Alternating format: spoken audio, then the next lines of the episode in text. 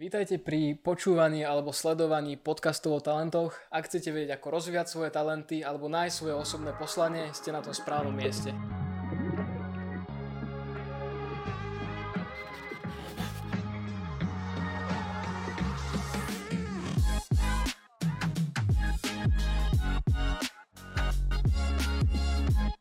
Prvý podcast, prvý host, Slavomír Pačuta, ktorý je moderátor, animátor, cestovateľ, otec rodiny a vlastne zakladateľ spoločnosti alebo firmy uh, Stageman Slovensko.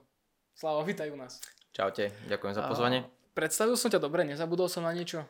A v mojom prípade je to často komplikované, okay. lebo tých rôl, v ktorých sa nachádzame naozaj dosť a niekedy záleží, že ktorou tému sa máme vybrať a ja už sa prispôsobím, takže... Dobre, tak ja už niečo vyberiem, mám tu nejaké krátke poznámočky. Um, čo ma na tebe zaujalo, zaujalo, tak ty si precestoval niekoľko krajín. Koľko ich bolo? 30 alebo... No, už je to 40 Okay. Asi som neaktualizoval svoj profil. Dobre. Uh, dokonca si cestoval vlastne transsibírskou magistrálou. Mm-hmm, to je pravda. Uh, ja mám veľmi rád zimu. Kvôli práci s ľuďmi ma to nejako ťahá do zimy. A preto aj keď cestujem, tak ja si vyberám skôr tie severské krajiny. Takže moja letná mm-hmm. dovolenka vyzerá, že strávim mesiac na Kamčatke. Alebo... Dobre alebo Fínsko, Švédsko, Norsko a takéto veci. Na Islande som bol, takže skôr tam. OK, čo, čo ti dáva toto cestovanie? No, píšem o tom knihu, že čo mi to dáva. Počkaj, takže budeš mať knihu, že Slavomír Pačuta Áno. Píš... Svetové cestovanie, alebo... Nie, chcem to skôr venovať tej mojej poslednej ceste, čo bola mm-hmm. práve tá transsibírska magistrála Kamčatka. A tam práve pomenujem, že čo mne to dáva, pretože mm, poznám veľa cestovateľov, každý cestuje svojim štýlom a svojím spôsobom a mne to najviac dáva, že spoznám vlastne skrz to, že sa dostávam do nových miest, nových situácií, to, že spoznám viac seba dokonca cez tú krajinu, ktorú, ktorú ešte sa mení okolo. A to je úplne nádhera pre mňa. Takže asi to, že spoznám oveľa viac seba, vďaka tomu, že sa dostanem do novej krajiny. OK, wow. A Vedel by si aj prezradiť, ak to nie je ešte tajné, že kedy asi môžeme očakávať túto tvoju knižku? No kniha, text je napísaný, ale kto písal knihu vie, že napísať text je asi to najmenej na celom mm-hmm. vydaní knihy. Takže práve sa edituje, potom potrebujem ešte jazykové korektúry, grafiky porobiť a verím, že v oktobri krstíme. Fú, wow, tak akože ja už sa osobne teším, dúfam, že aj vy sa na toto tešíte. Um, ja si určite kúpim, lebo ja tiež eh, milujem cestovanie a hlavne outdoorové cestovanie a zimná turistika je pre mňa niečo, čo, čo je skvelé, takže teším sa na túto knihu. Na úvod ešte vlastne chcem spomenúť, že pár dní dozadu si školil v našom programe v Tisovci a pre mňa si úplne rozbil koncept, koncept nejakého neformálneho školenia v dobrom slova zmysle. Vlastne uvediem ešte divákov, že vlastne mali sme online školenie, kde vlastne Slavo teda školil a poslal študentov von počas tejto aktivity, kde mali odbehnúť koľko? 15 tisíc krokov a nájsť nejakých 20-30 rastlín? Nie, tak ja mám študentov rád, takže len 10 tisíc som im zadelil. Aha, super. za hodinku. um, no áno, je to tak. Ja sa veľmi rád hrám so zážitkom a vlastnou skúsenosťou pre mňa je niekedy dosť ťažké približiť ľuďom, o čom vlastne rozprávam, pokiaľ oni nemajú ten zážitok z toho, čo vlastne zažili. Jasne. A veľmi rád im to tak zvedomujem a v rámci spätnej väzby im poviem, že čo sa vlastne dialo, či si to všimli tieto procesy, ktoré tam fungovali. Preto aj neformálne vzdelávanie ja veľmi rád špičkujem práve zažitkovou nejakou e, aktivitkou, ktorá nemusí byť až nejako až tak brutálne daná, ako možno bola táto, ale bola to predsa len výzva, takže som rád, že do toho chalani a babi z Tisovca išli aj napriek tomu, že pršalo, hromy, blesky a neviem čo a všetko zvládli úplne k spokojnosti. Hej, akože prišla nám na to úplne skvelá spätná väzba, čo ma, čo ma prekvapilo a jeden chalán nahral videjko, že nevzdávame sa a to je vlastne presne to, čo sa snažíme tým, tým našim študentom nejako, nejako obozrejmiť, že niekedy je to naozaj náročné, ale všetko sa dá zvládnuť. A čiže ty si toto úplne vystihol. No, veľa robí motivácia, o ktorej sme sa aj bavili aj teraz na tomto školení. A už len všetkým študentom, ktorí vlastne ste v tomto programe, pozdravujem vás a držím palce. To je práve to možno pozrieť sa, že čo je tá motivácia, že ste sa zapojili do toho programu. Pretože v podstate nikto vás do toho netlačí a keby ste držali ten relatívny priemer, ktorý spoločnosť vyžaduje, aby ste si preplávali strednou školou, tak máte vyhrané, nikto od vás nič nechce, ale to je práve to, že vy spravíte niečo viac a vďaka tomu v budúcnosti vlastne dostanete, dostanete niečo viac. Takže to aj bola tá motivácia aj v rámci tejto výzvy a ukázali sa chalani, že, že idú. Čo motivuje teba? No, ja to mám postavené asi tak, že ja potrebujem robiť to, čo ma baví. Ak cítim, že, že už to nie je to a nemám z toho takú vnútornú radosť, tak vtedy to pre mňa v podstate nehrajú rolu ani peniaze, ani, ani nič. V podstate ma nedokáže presvedčiť, aby som zostal pri tom. Hm, jasné. A, a musím to cítiť vnútorne, že áno, toto je tá radosť, čo aktuálne mi to prináša a budem sa tomu venovať. To je tá moja motivácia. No, to, je, to, je, to, je, to je skvelé toto počúvať, že niekto proste robí naozaj to, to čo ho baví. Uh, čiže vlastne máš ten svoj dream job. Určite, postavil som si ho. uh, ako si ho postavil? Môžeš pomenovať, že čo je to, teda je to tá spoločnosť, tá firma Stageman Slovensko? Áno. Je to Stageman Slovensko, ale to je jedna časť tej skladačky, pretože tá druhá časť, ešte staršia, je Outdoor Institute, ktorému sa ja venujem takisto. A, a čo znamená postaviť si ho? Rozmýšľam, kde začalo práve to, že postaviť si ho, lebo myslím si, že to bola skôr tá myšlienka už na strednej škole, keď som riešil, vybral som si strednú školu, ja som stále hovoril, donedávna som hovoril, že som si vybral strednú školu zle, mm. ale nie je to tak úplne pravda. Lebo vybral som si ju zle z pohľadu toho, že to zameranie ma nebavilo. Ale čo mi to dalo do budúcna, tak ja z toho čerpám doteraz. To znamená, že každý krok, ktorý si myslím, že je nesprávny, tak ešte nedozrel ten čas, aby som pochopil, že to bolo správne. No a za mňa na tej strednej škole som v podstate ja riešil, že kam sa mám vybrať. Proste riešil som aj talenty, ktoré mám v sebe a čo by mohlo byť to správne. Bol som u psychologičky na testy, že kam by ma odporúčila ona. Spolu so mnou ďalší šiesti moji spolužiaci, týmto ich pozdravujem. A keď nám prišli výsledky, tak uh, tá psychologička proste prechádzala každého a hovorila, že vy máte dobré priestorové videnie, mali by ste ísť na toto, uh, vy ste dobrí v rámci, uh, neviem, matematiky a týchto oborov, tak držte sa elektrotechniky, to je úplne v pohode pre vás. No prišla ku mne a hovorí, že no a vy to máte najlepšie. A že no tak konečne mi poradí, že kam sa mám vybrať. A hovorí, že vy, čo si vyberiete, v tom budete dobrí. Myslím, Aha, dobre. Tak ste mi poradili teraz. Čiže to najhoršie, čo mi mohla povedať, tak mi vlastne povedala, lebo vôbec ma nenasmerovala, žiadny smer mi nedala. No a vtedy som ja musel pátrať, mal som vlastne priemer, aby to nebolo také, že som bol úplne že najlepší tam sám zo všetkých, ale mal som v podstate nejaké priemerné výsledky v každej jednej oblasti. To znamená, že môj talent sa rozkladal do každej jednej oblasti nejako priemerne. A preto som musel pátrať, že kam sa mám vybrať. No a rozhodol som sa, že tak skúsim to, čo ma baví teda. No a bola to práve telesná výchova outdoorové e, aktivity, ktoré ma prepadli na vysokej škole a to bolo práve to smerovanie, že a nemôžem si vybrať proste veci, ktoré ma nebavia, lebo budem trpieť pri tom, tak aspoň nech sa zabávam. Takže tam vlastne zmyšla, vyšla celá tá myšlienka, tam som si začal ja stavať ten svoj dream job. Wow, tak to je, to je skvelé počúvať. Ja sa ešte trošku vrátim k tej strednej škole, že pravdepodobne nás počúvajú možno vysokoškoláci, stredoškoláci, ktorých tá škola zatiaľ možno nebaví alebo nenaplňa, alebo proste z nechcú odísť. Čo by si poradil týmto, týmto študentom? Ako prvá myšlienka, ktorá mi napadla, chodte. ak, ak to tak cítite, že to práve nie je to, čo, čo vás naplňa, problém je, či teraz zoberiete, že ten rok ste nejako možno stratili, nestratili. Ja hovorím, že ja som si vybral tú strednú školu z pohľadu zamerania možno zle, 4 roky som tam strávil, ale vybral som si z nej práve to, čo potrebujem do svojej praxe do budúcna. Vedel som, že OK, nebudem sa venovať elektrotechnike, ale bola tam napríklad Slovenčina, ktorá mňa veľmi bavila. Ja som ako elektrotechnik prednášal Svetoslav Kubín a musím sa pochváliť, že vyhral som okresné kolo. Super, máš nejakú cenu? Diplomik, ale skôr ide o to, že um, pani učiteľka, ktorá tam bola, bola pre mňa veľkým vzorom. A pani Jelka Timková, takisto pozdravujem, aktuálna riaditeľka divadla v Michalovciach. A ona vlastne ma nabila takou energiou, že ja ako zameraný na technický odbor dokážem aj v tomto odbore proste zahviezdiť.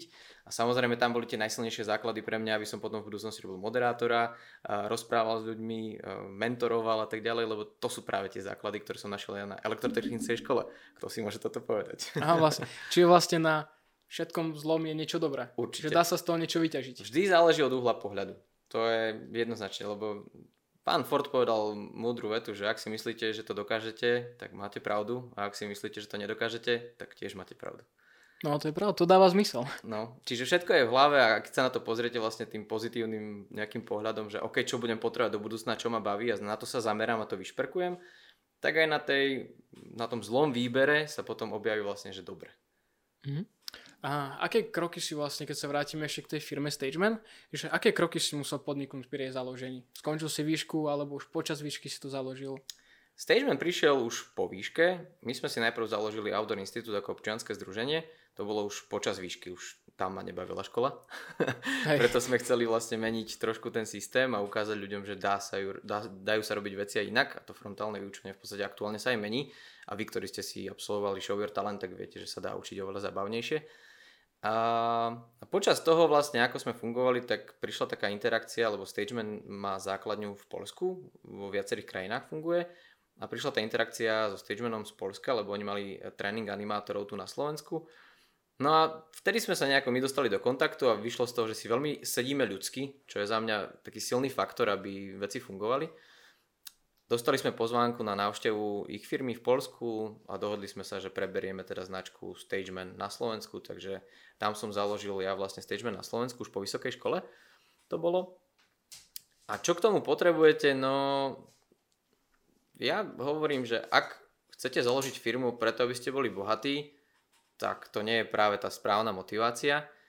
Firma sa zakladá, aspoň ja to tak cítim, a mala by sa založiť kvôli tomu, že chcete zmeniť nejaké veci a chcete ľuďom ponúknuť možno iný pohľad na, na veci a uľahčiť im život. No a my sme Stageman vlastne založili na Slovensku kvôli tomu, že sme mali pocit, že tie služby nám nejako haprujú. A hlavne, ako pár rokov dozadu to bolo silno viditeľné, myslím si, že doteraz z toho má mnoho ľudí ešte rovnaký pocit, že keď idete niekde niekam si niečo objednať, tak máte pocit, že a, že nie ste tam nejakým hosťom, ale že robíte na obtiaž čašníkovi alebo proste ostatným ľuďom, že ste vôbec prišli oni majú s vami robotu. A to sme práve chceli zmeniť a animácie je práve o tom, aby sa človek usmieval na ľudí a mal tú energiu, ktorým rozdáva a tí ľudia sa cítia veľmi príjemne, že prišli k niekomu. To je skvelé, lebo vlastne tie animácie vieš potom pretaviť aj do nášho programu, že vieš potom pomáhať teda našim študentom No, za mňa aj tá cesta animačná bola možno len vyústením toho celého procesu, keď mi tá psychologička povedala, že v podstate na všetko mám nejaký talent a dar, že tých talentov som ja dostal do vienka viac a v tej animácii sa dá využiť každý jeden talent, takže úplne bez problémov každý jeden. Mm-hmm. Ak máte technické zručnosti, neviem, skúšate tvorivé dielničky, dostanete sa do team buildingov potom a ak viete spievať, tak na večernom programe si zaspievate, ak viete tancovať, takisto sa to dá využiť. Práca s ľuďmi, soft skills, všetko tam je. Ako ťa tak počúvam, tak vlastne asi máš celkom nabitý program, že vlastne posledné dva dní si školil, teraz mm. si vlastne prišiel sem natáčať o nejakú hodinku, zase máš školenie, kde budeš zase ty školený. Prosím ťa, ako to celé stíhaš? No, dobrý time management. asi tak, no. Mm ja som včera ešte stihol nahrať webinár o zdravom životnom štýle pre Juventu, keďže budú týždeň je Európsky týždeň mládeže. A okrem toho som predtým ešte školil ďalšie 4 dní. Výhoda toho je, že som na takej pracovnej ceste aktuálne, keďže si zvykam posledných 7 mesiacov na rolu otca. Aha, gratulujem. Ďakujem veľmi pekne. A, a vďaka tomu, že si to tak nejako naplánujem, že ok, teraz práca a potom keď prídem domov, tak úplne vypnem zase, tak takto si to viem nejako ja nastaviť aj tú energiu vlastne nejako tak poposúvať, že OK, tu sa priprav ešte na toto, tu sa priprav na toto. A veľmi dôležité pre mňa je veľmi dobrá fyzická príprava, aby som to dokázal zvládať psychicky. A čo je vlastne tvoja fyzická príprava?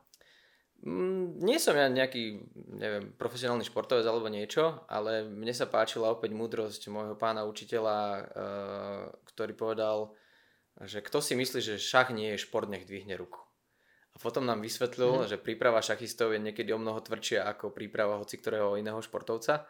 A keď som to pochopil, že vlastne na to, aby sme my fungovali a aby nám fungovala hlava čisto a dlho, tak my potrebujeme mať silné baterky v sebe a to je práve tá fyzická príprava, takže ja si chodím zabehať, plávať, otužujem, všetky tieto veci, ktoré vlastne doplňajú tú energiu do tela, aby hlava potom bola čerstvejšia čo možno najdlhšie.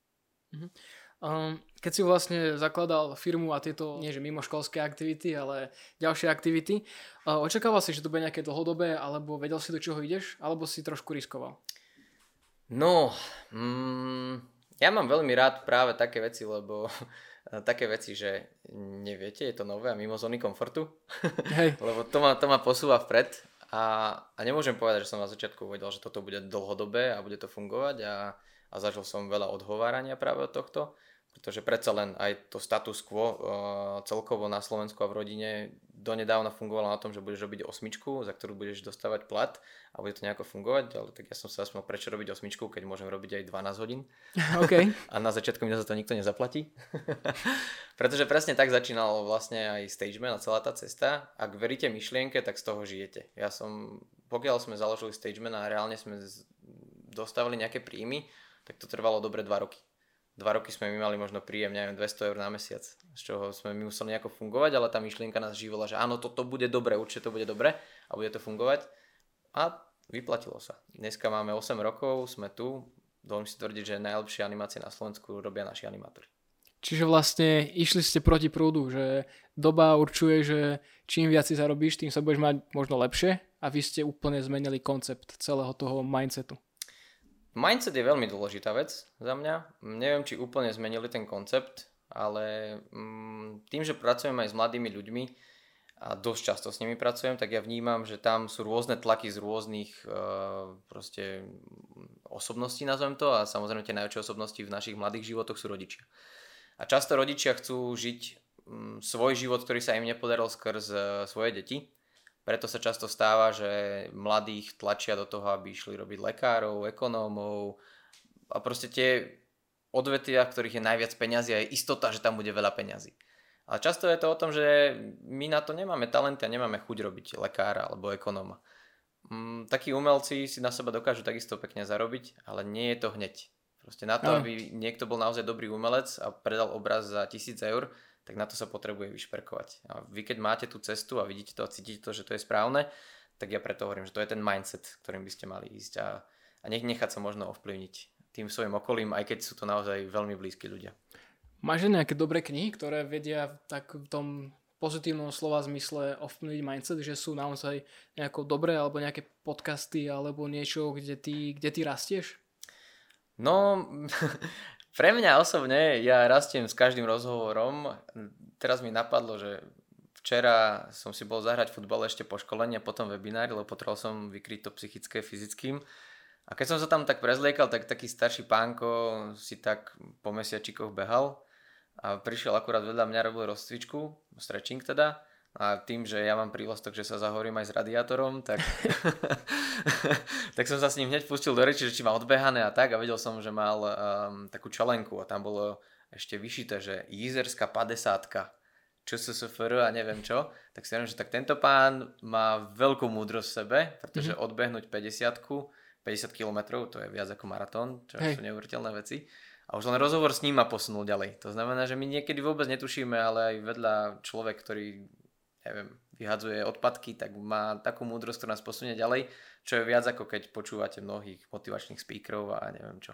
Tá múdrosť proste k vám príde. Ale samozrejme knižky mám, ja som študoval okrem telesnej výchovy aj etiku, filozofiu a v tom som sa celkom vyžíval. Mm, čítať ľudí, ktorých e, práca vlastne bola iba mysleť o tom, ako funguje tento svet a ako videli vlastne tieto reálie, tak tam som sa dosť často posunul ja vpred. A musím povedať, že ma tiež bavilo študovať svetové náboženstva. A tam dostanete taký nadhľad možno nad tým celým a že kam vlastne vás každé jedno náboženstvo chce posunúť a čo je vlastne spoločné. Veľa vecí je takých, ktorých by som možno vedel odporučiť. Aha, jasné. To je, to je super. Ja tiež mám rád tú takú múdrosť všedín, keď sa môžem len či už mojim detkom alebo s niekým starším, hm. starším porozprávať. Um, OK, eh, na základe toho, čo počúvam, tak uh, to vyzerá tak, že už teda mám nejaký obraz toho, že, že by som mohol robiť, ale mám pocit, že ak my mladí sa stretávame s tým, alebo robíme to, že hľadáme výhovorky. Že napríklad si predstav, že mám 22, čo vlastne, hej, ok, mám 22.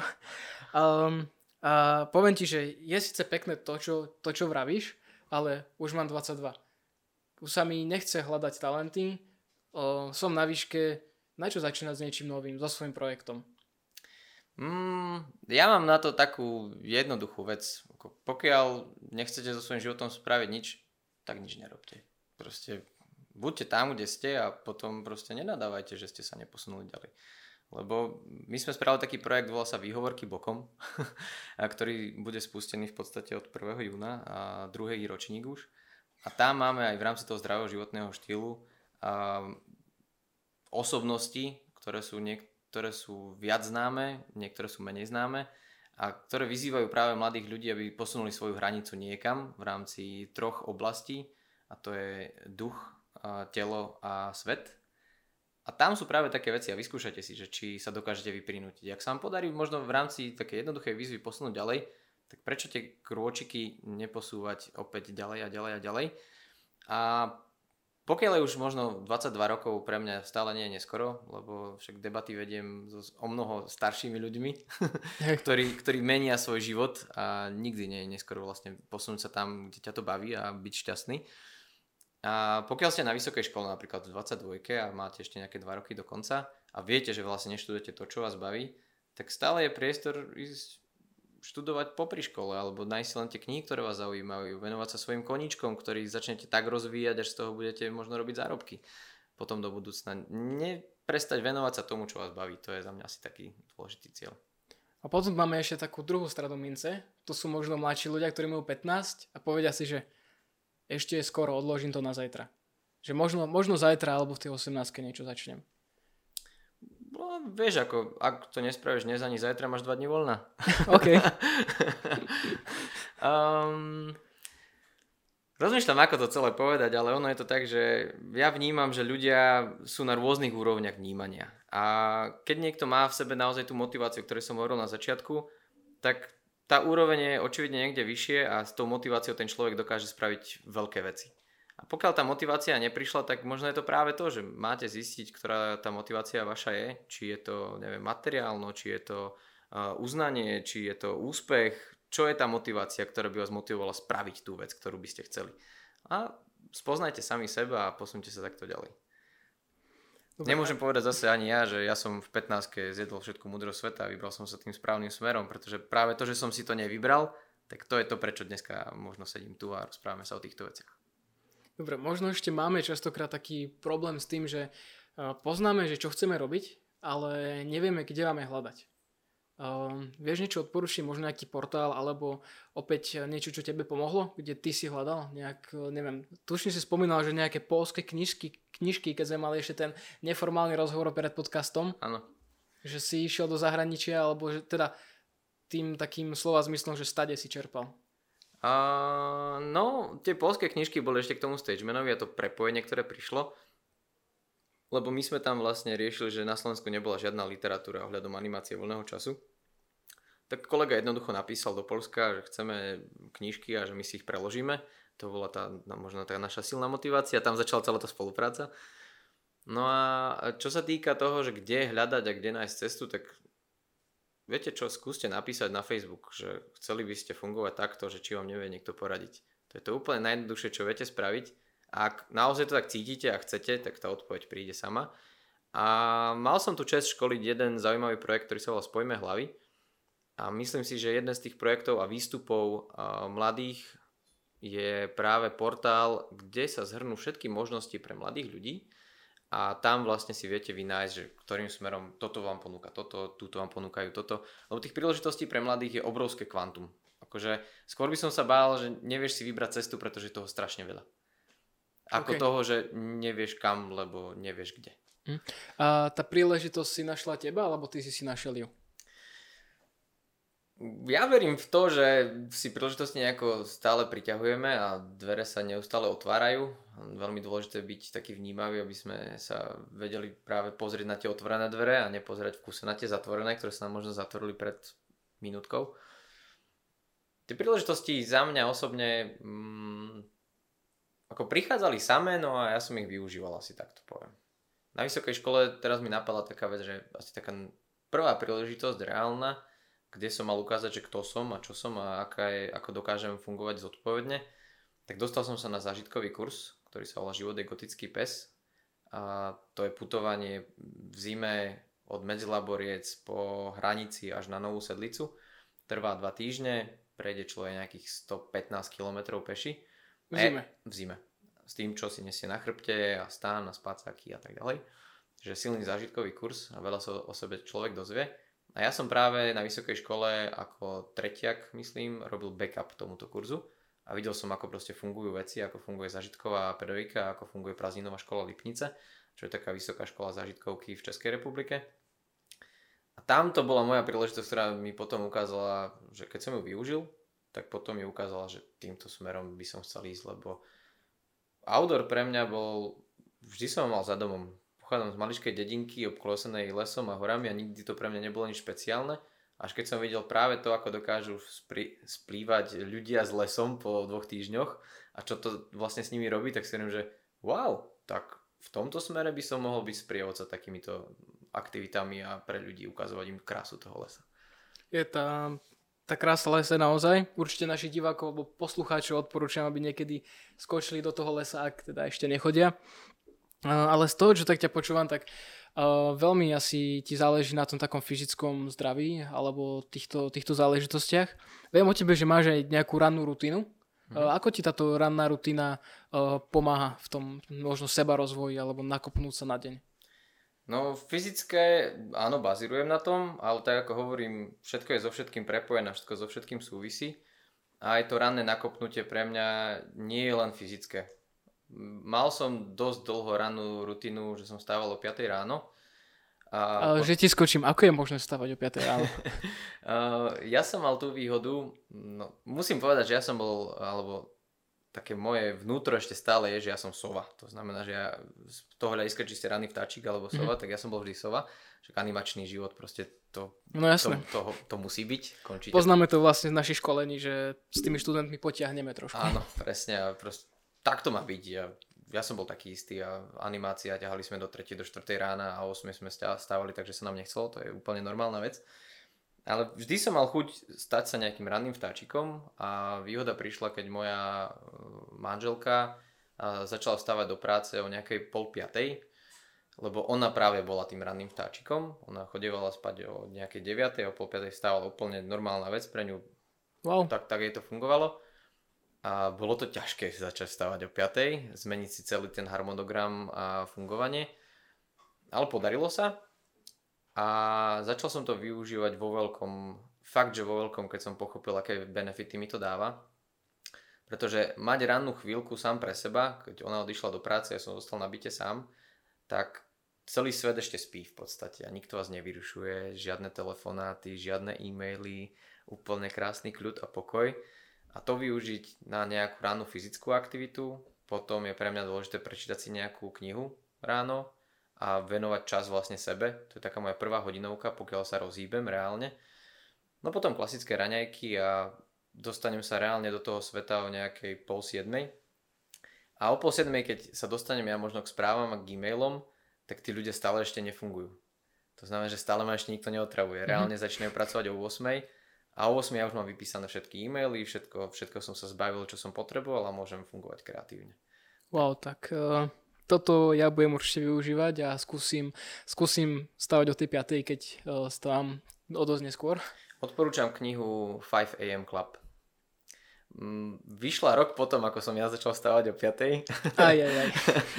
Ale uh, keď sa ľudia pýtajú, že ako, tak ja hovorím, že prečítajte si tú knihu, tam je toho oveľa viac a on tam napísal nejakú naozaj prešpikovanú rutinu, ako by taký úspešný človek o 5 ráno mal vstávať súhlasím s, s kvantom názorov, čo tam je popísaných aj so všetkým, čo to tam je a je to naozaj veľmi dobrá knižka.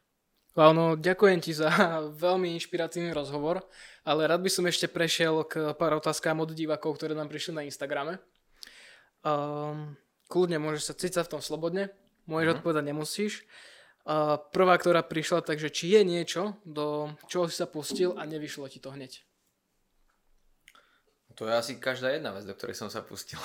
OK. No ono je to zaujímavé, lebo uh, po určitom čase si ma nájde stále nejaká nová aktivita, ktorá ma zaujme. A len treba pochopiť, je také pravidlo, že first you learn, then you earn. To znamená, že najprv sa nauč a potom na tom zarob, ak tak. A častokrát na začiatku, keď som sa púšťal do rôznych aktivít, tak to bolo o zlíhaniach. Ale teraz je dôležité, aby ste pochopili, že tie zlíhania sú vlastne také a také tehličky, z ktorých si môžete postaviť po schode úplne, že sa dostanete vyššie. Ka- každé jedno zlyhanie vás posúva vlastne na tej ceste dopredu. Nepozerať sa na to, že teraz som zlyhal, tak tak nič, toto balím a končím. To, to okay. sa mi asi nikdy nestalo. No. Dobre, um, potom opäť sa vrátim k tomu cestovaniu. Precestoval si tých 40 krajín. Uh, koľko ťa to vyšlo? Bolo to finančne náročné, alebo si išiel na low cost?